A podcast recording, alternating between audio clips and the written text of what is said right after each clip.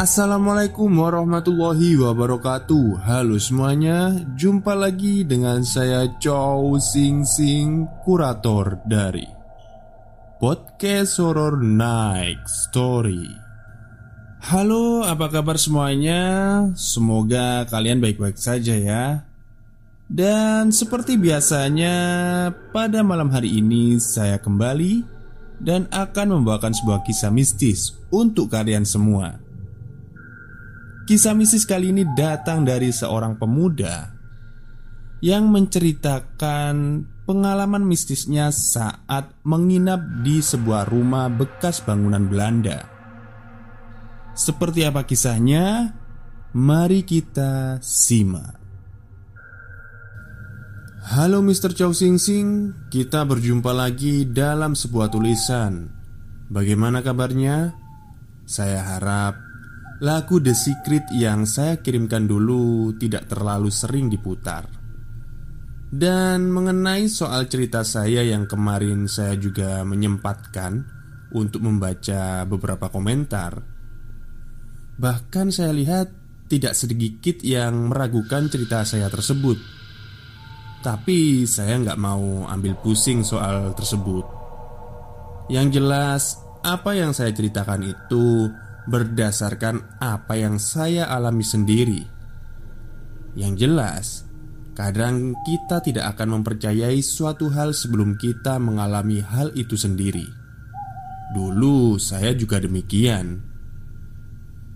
Namun kali ini saya akan bercerita tentang kejadian pada sekitar awal tahun 2014 yang lalu saat itu saya belum berprofesi sebagai seorang DJ Pada awal tahun 2014 yang lalu Saya baru saja diterima bekerja di salah satu perusahaan AC asal Jepang Sebagai seorang Sales Promotion Man atau SPM Setelah melalui proses penerimaan karyawan yang panjang Dan berbagai training tentang produk perusahaan Akhirnya saya diterima dan saya ditempatkan di sebuah toko elektronik berlantai tiga di jalan ABC Bandung. Interior toko ini sangat unik karena di dalam toko terdapat dua buah kontainer besar dan ada sebuah patung robot Gundam di antara kedua box kontainer tersebut. Karena kebetulan saya suka Gundam, jadi menurut saya hal itu sangat luar biasa sekali. Awal mula bekerja di sana, ya seperti pada umumnya bekerja, pastilah terasa sulit. Dari mulai gesekan persaingan antar sales dan juga adanya tekanan target omset dari manajer toko tersebut. Wah, stres banget rasanya saya kerja di sana. Jadi, karena berbagai tekanan kerja dan persaingan tersebut, tak jarang jika setiap sales di sana tidak akrab satu sama lain dan gak kompak, meskipun di bawah naungan satu brand elektronik yang sama. Saya aja ketika awal mula bekerja di sana harus ketiban apes Gara-gara handphone saya hilang dicuri orang.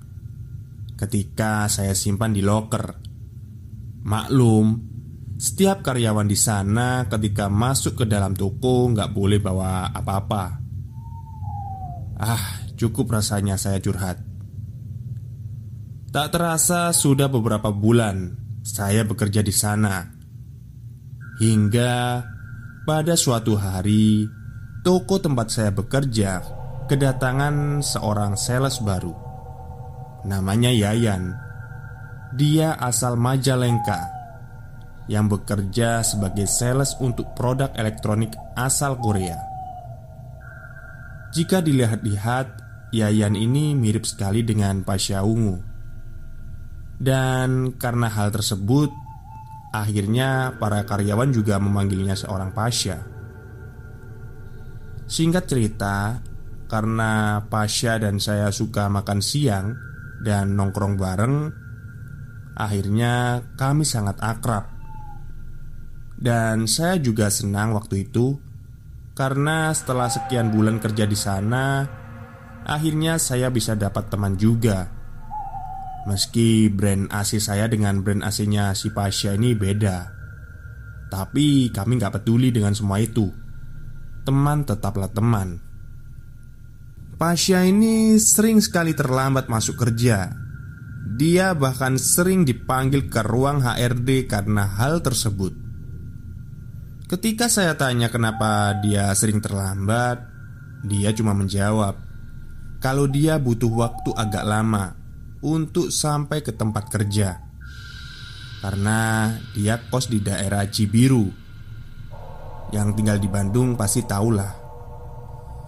Ketika saya bertanya kenapa nggak kos di daerah yang dekat sini aja, dia pun cuma menjawab kalau ada uangnya.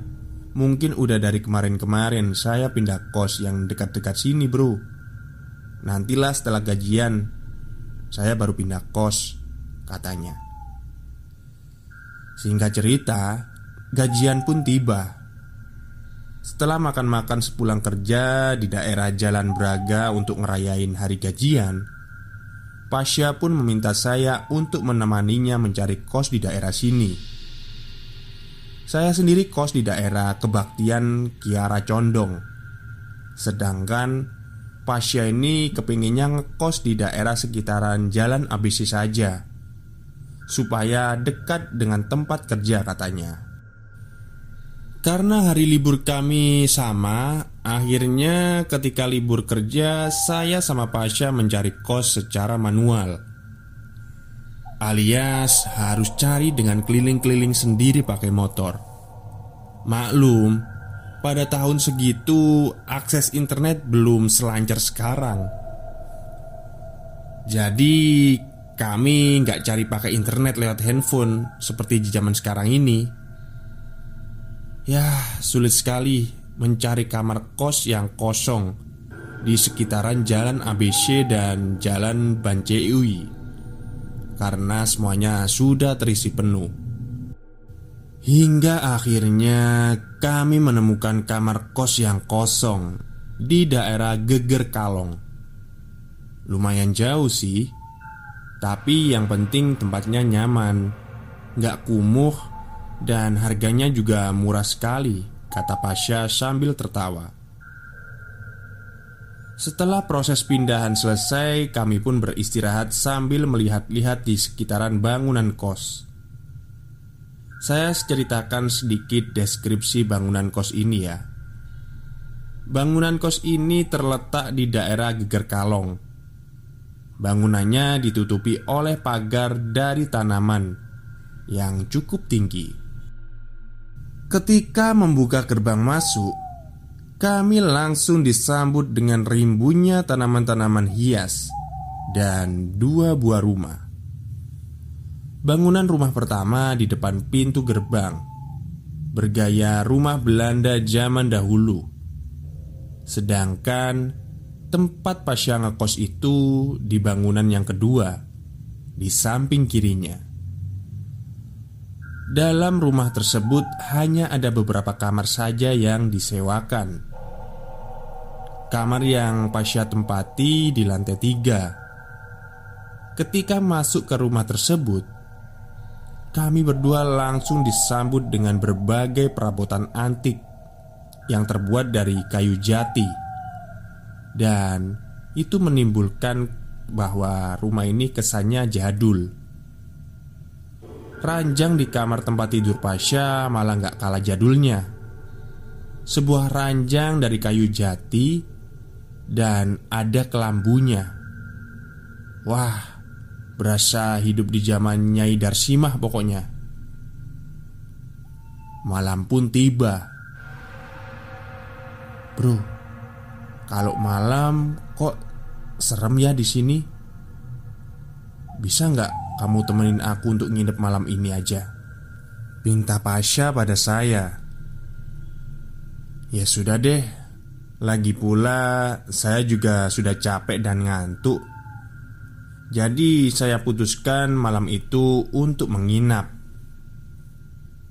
Waktu menunjukkan pukul 8 malam Saat kami berdua sedang asyik mengobrol soal kerjaan Dan tempat nongkrong yang asyik Tiba-tiba Terdengar suara ketukan pintu pada kamar kami Kami pun membuka pintu Dan nampak dari luar kamar Ada seorang ibu-ibu memakai kebaya hitam lengkap dengan sanggul di rambutnya. Tersenyum ramah menyapa kami. "Selamat malam, Nak. Maaf nih, malam-malam ibu ganggu. Ibu yang punya rumah ini. Ibu tinggal di rumah sebelah." Ah, kebetulan keluarga ibu sedang mengadakan syukuran dan makan-makan. Ayo nak ikut gabung bersama kami Ya sebagai anak kos kami maulah Kan lumayan juga buat menghemat uang makan Ibu kos kami pun mempersilahkan kami masuk ke rumah yang di sebelah Dan langsung membawa kami ke ruang makan Di sana kami diperkenalkan dengan suaminya dan kedua anaknya yang masih berusia sekitar 15 tahunan. Acara makan pun dimulai. Saya dan Pasha duduk di kursi paling ujung dari meja makan yang lumayan cukup panjang itu. Di sela-sela obrolan sambil makan, saya sempatkan melihat keunikan dari keluarga ini, yaitu Selain segala jenis perabotannya yang jadul, ternyata semua anggota keluarga ini pun juga punya style yang jadul. Contohnya saja si ibu yang memakai kebaya hitam dan kain batik sebagai pakaian bawah dan sanggul di belakang rambut. Suaminya si ibu malah nggak kalah jadulnya. Dia pakai jas putih jadul yang sering dipakai oleh tuan tanah di film-film bertema penjajahan kolonialisme Belanda. Anak-anaknya sendiri memakai kemeja putih dan lengkap dengan dasi kupu-kupu serta celana pendek hitam yang pendeknya setengah paha. Sempat saya berpisik pada Pasha, "Bro, bro, kita kayak lagi di adegan film apa gitu ya Hehehe Maksud kamu adegan film si Pitung? Jawab Pasha. Tapi biasanya Orang yang jenius atau orang yang kebanyakan duit Emang suka gitu sih bro. Gayanya suka agak nyentrik. Tidak seperti makan-makan syukuran pada umumnya. Menurut saya ini lebih seperti kejamuan makan malam formal. Bisa dilihat dari set meja makan yang dihiasi dengan taplak meja kain berwarna putih, lengkap dengan tiga buah lilin di tengah-tengah meja makan. Di makanan pembuka, kami disuguhkan sop dan yang lainnya. Sambil iseng, saya bertanya pada si ibu, "Ibu, kalau saya boleh tahu, ibu tinggal di sini sejak kapan? Mendengar pertanyaan saya tersebut, si ibu tersenyum sambil melihat ke arah suaminya. Dan suami si ibu pun menjawab dengan gaya bicara berlogat Belanda. Kami keluarga sudah tinggal di sini dari tahun 1870 saya dan istri saya bertemu ketika kami berdua sama-sama bersekolah di HBS. Mendengar jawaban dari suami si ibu, saya langsung kaget dan berkata dalam hati, "Hah? Dari tahun 1870? HBS?" Rasa-rasanya saya nggak asing dengan nama sekolah itu. Tapi di mana ya? Saya pun tersenyum dan tertawa kecil mendengar jawaban dari suami si ibu. Sedangkan Pasha masih sibuk dengan makanannya. Hingga sampailah kami pada menu hidangan utama. Saat itu si ibu membawa sebuah piring besar Yang ditutup oleh tutup saji yang terbuat dari penutup aluminium Dan meletakkannya di tengah meja makan. Ketika penutup aluminium tersebut dibuka oleh si ibu, saya dan Pasha kaget melihat apa yang tersaji di dalam piring besar tersebut. Piring tersebut berisi satu ekor babi hutan yang berukuran kecil dan dipanggang utuh, lengkap dengan dua taring yang memanjang ke atas. Dengan pisau, si ibu memotongkan daging babi hutan tersebut dan meletakkannya di piring saya dan piringnya Pasha. Dan ketika si ibu duduk dan mempersilahkan semuanya untuk makan, Pasha langsung bicara. E, sebelumnya kami mohon maaf banget ya bu Tetapi sebagai seorang muslim Kami dilarang untuk makan daging babi Si ibu dan suaminya yang sedang bersiap menyantap daging dengan memakai pisau dan garpunya itu Mendengar ucapan Pasha langsung terdiam Dan melihat kepada kami berdua Dengan pandangan yang tajam Senyum ramahnya pun nampak langsung menghilang dari wajah Sambil melotot ke arah kami Si ibu itu pun berkata tidak sopan rasanya bagi seorang tamu untuk menolak hidangan yang disajikan sang tuan rumah.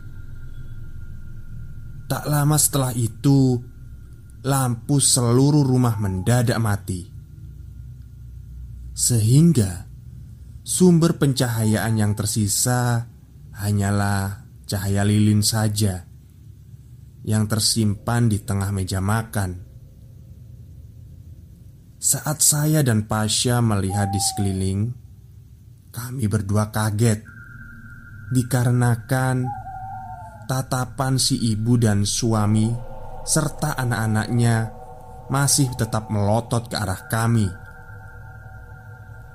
Kami yang sudah terlanjur gak enak sama si ibu dan keluarganya langsung mohon pamit. Saya berkata, "Maaf, ibu." Berhubung sekarang sudah malam dan cukup larut, jadi kami pamit pulang dahulu. Soalnya besok pagi kami harus bekerja. Tak lama setelah saya berkata itu, tiba-tiba semua lilin di meja makan langsung mati. Dan dalam kegelapan, kami berdua dikagetkan dengan suara piring dan perabotan yang lainnya. Suaranya seperti dilemparkan ke sana kemari. Saya dan Pasha pun langsung lari meninggalkan ruangan, meski harus tersandung-sandung kaki meja dan menabrak pintu, saking gelapnya ruangan. Dalam suasana panik, saya berkata sama Pasha Kamu sih sok-sokan nolak makan Jadi marah kan mereka? Lah Emang kamu mau gitu makan babi? Kata Pasha Itu kan haram Iya sih haram Tapi apa kabar dengan bir dan intisari? yang sering kita minum sewaktu nongkrong selepas pulang kerja. Apa itu nggak haram? Jawab saya.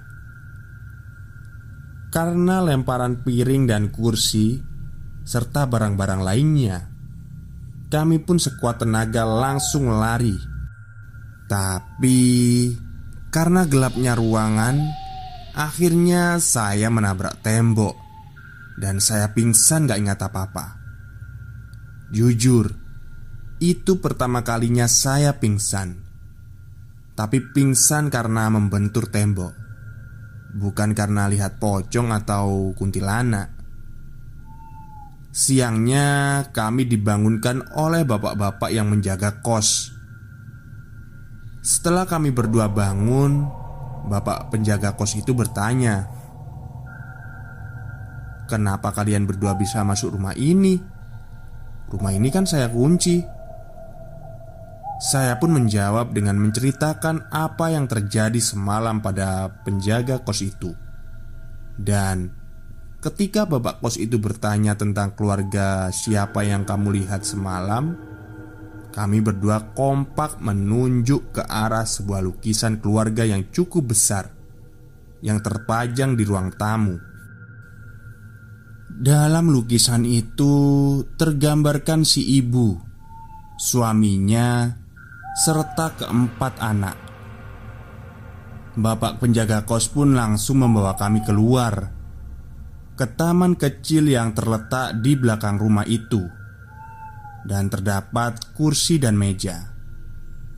Di sana kami duduk, dan bapak penjaga kos pun mulai menceritakan sejarah singkat tentang sejarah kelam pemilik rumah ini dulunya. Menurut bapak penjaga kos, Dulunya rumah ini milik seorang juragan perkebunan. Namun, suatu malam semua anggota keluarganya dibantai oleh orang yang tak dikenal di dalam rumah ini.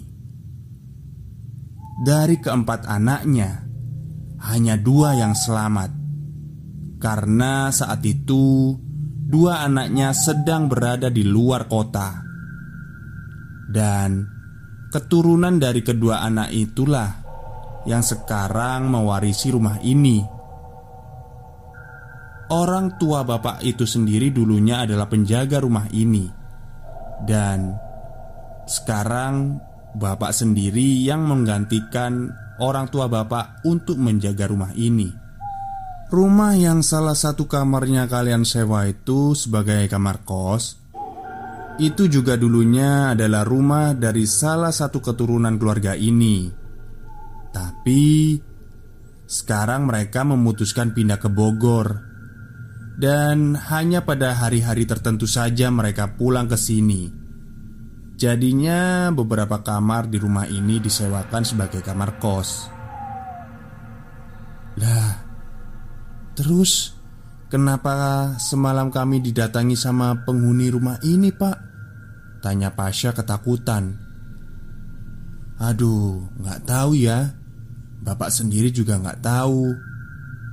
Mungkin saja mereka hanya ingin berkenalan dengan penghuni baru di sini. Jawab bapak penjaga kos itu sambil tertawa ringan Dan meninggalkan kami di kursi taman karena Pasha yang sudah kepalang takut Akhirnya saya memutuskan untuk pindah kos Dan ngekos berdua di tempat itu bersama Pasha. Kan lumayan juga Kalau kos berdua bisa hemat. Setelah kejadian itu Kami nggak pernah lagi ngalamin kejadian aneh. Tapi Kalau ngelihat cahaya lilin dari dalam rumah yang terlihat dari luar jendela rumah sih sudah menjadi hal yang biasa.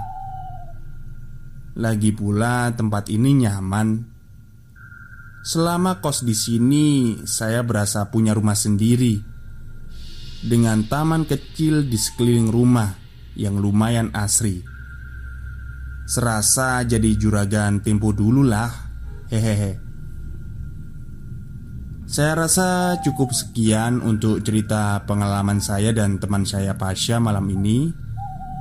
Tak lupa saya minta doanya supaya pandemi ini cepat berakhir dan dunia hiburan, khususnya hiburan malam kembali bangkit supaya saya bisa nge-DJ lagi. Amin. Oke, terima kasih kepada seorang pemuda yang tidak bisa saya sebutkan namanya ya Karena privasi Jadi memang cukup menyeramkan ya kalau bisa bertemu dengan keluarga tersebut keluarga yang hidup di tahun 1870-an ya katanya tadi ya. Wah, lama sekali. Seharusnya dari awal itu Anda sudah curiga ketika uh, si bapak ngomong kalau berasal dari tahun itu. Itu bukan guyonan menurut saya kalau malam-malam. Oke, terima kasih kepada kalian yang sudah mendengarkan podcast saya pada malam hari ini. Semoga kalian semua terhibur. Selamat malam dan selamat beristirahat.